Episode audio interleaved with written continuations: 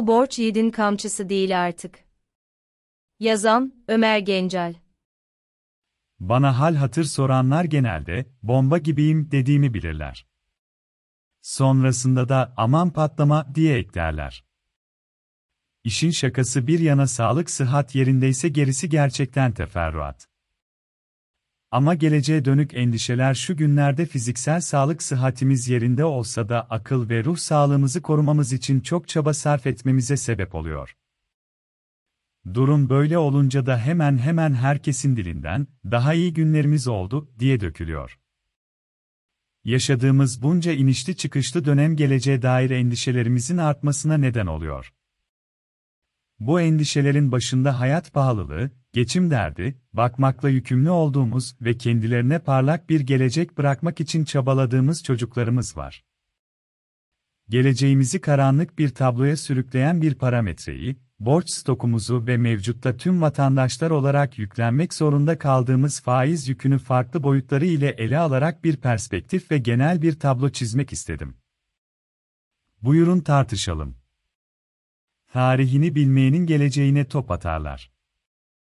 Hafızalarımızı biraz tazeleyelim ve neler olduğunu hatırlayalım.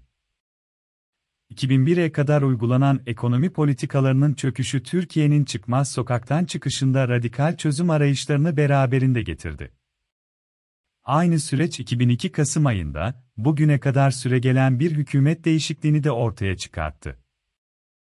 IMF ile yapılan anlaşmanın, iktidara gelen yeni hükümet tarafından bazı noktalarda değişikliklerle uygulanmaya sokulması sonucu Türkiye ekonomide önemli kazanımlar elde etti. Tüm vatandaşlar olarak önemli bedeller ödedik ama ödediğimiz bu bedeller geleceğe bakışımızı ciddi biçimde pozitife çevirdi. Bu kazanımları elde edebilmek amacıyla öncelikle enflasyonu düşürmek için büyük çaba sarf ettik.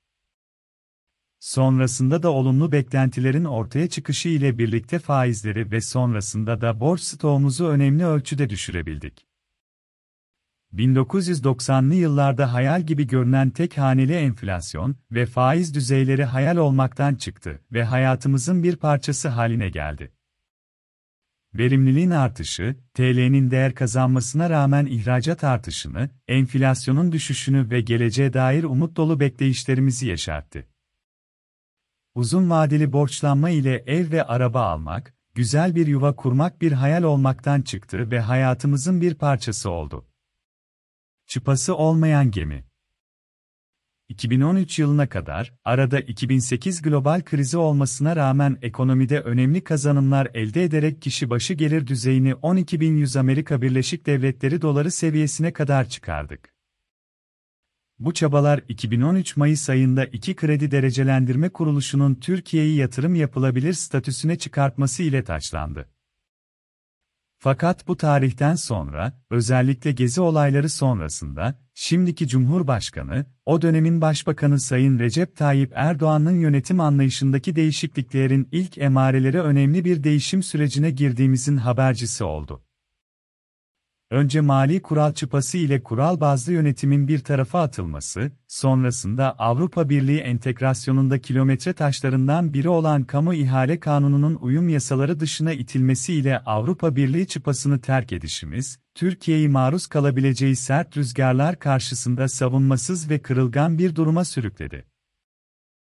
2018 yılında geçtiğimiz Cumhurbaşkanlığı hükümet sistemi de kazanımları oldukça hızlı bir şekilde kaybetmemize neden olan bir sistem olarak karşımıza çıktı.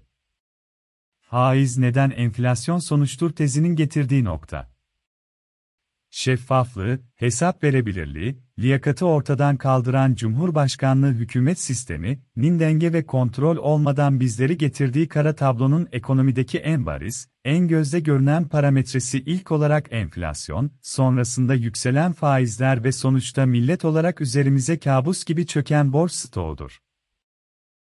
Bu sistem öncesi faizle nasıl mücadele edeceğini söyleyerek yetki isteyen Cumhurbaşkanının bugün aylık olarak geçtiğimiz yıllarda yıllık ödediğimiz borç tutarını sadece Ocak 2022 yılında ödediğimizden herhalde haberi vardır. 2010-2018 Haziran döneminde aylık yüklendiğimiz ortalama faiz gideri 4.2 milyar düzeyindeyken, Cumhurbaşkanlığı hükümet sistemi sonrası bu ortalamanın 2.7 kat artarak 11.6 milyar TL'ye çıkması, Ocak 2022'de de Cumhuriyet tarihi rekorunu kırarak sadece aylık 43.7 milyar Türk lirası olması bir tesadüf değildir.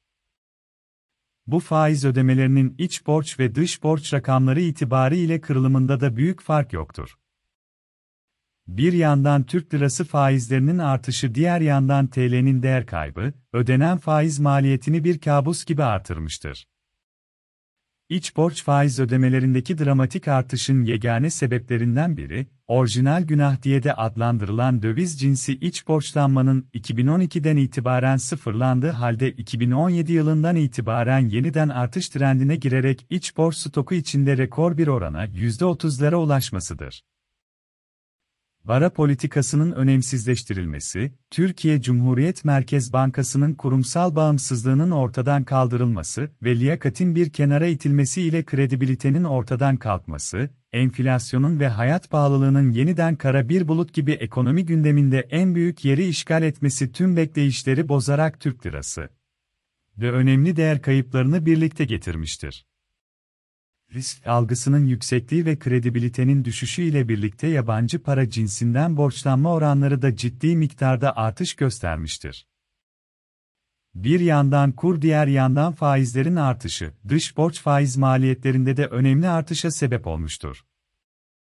Bu yüksek bedellerin Cumhurbaşkanlığı hükümet sistemi, ni dönemine denk gelmesi şaşırtıcı değildir. 2010-2018 Haziran dönemine kadar aylık ortalama 792 milyon olan dış borç faiz maliyeti bu dönem sonrası ortalama 2.7 milyar TL'ye çıkmıştır.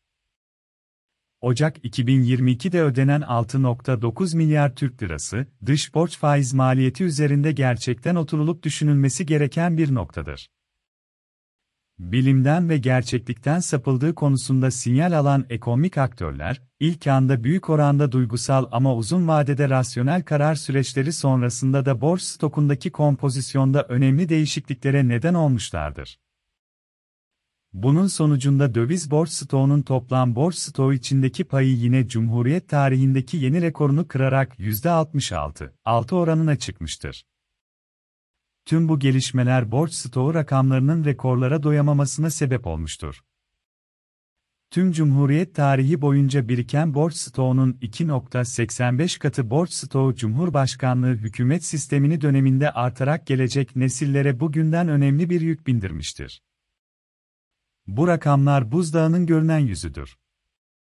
KOİ projeleri ile verilen garantilerden, Türkiye Varlık Fonu'nun girdiği yükümlülüklerden, kamu bankaların mevcut portföyleri içinden kamu üzerine gelecek yükün daha da artacağı kesindir. Zararın neresinden dönülse kardır. Çözüm, şeffaflığı sağlayıp, bilimin ve aklın ışığında uygulanması gereken bütüncül ekonomi politikalarını uygulamaktan geçmektedir.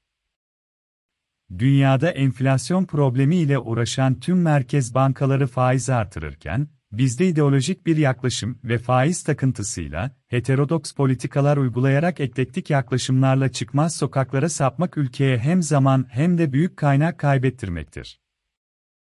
Tüm testlerden sınıfta kalan bir iktidarın bu saatten sonra akılcı politikalar uygulamasını beklemek de maalesef mümkün değildir.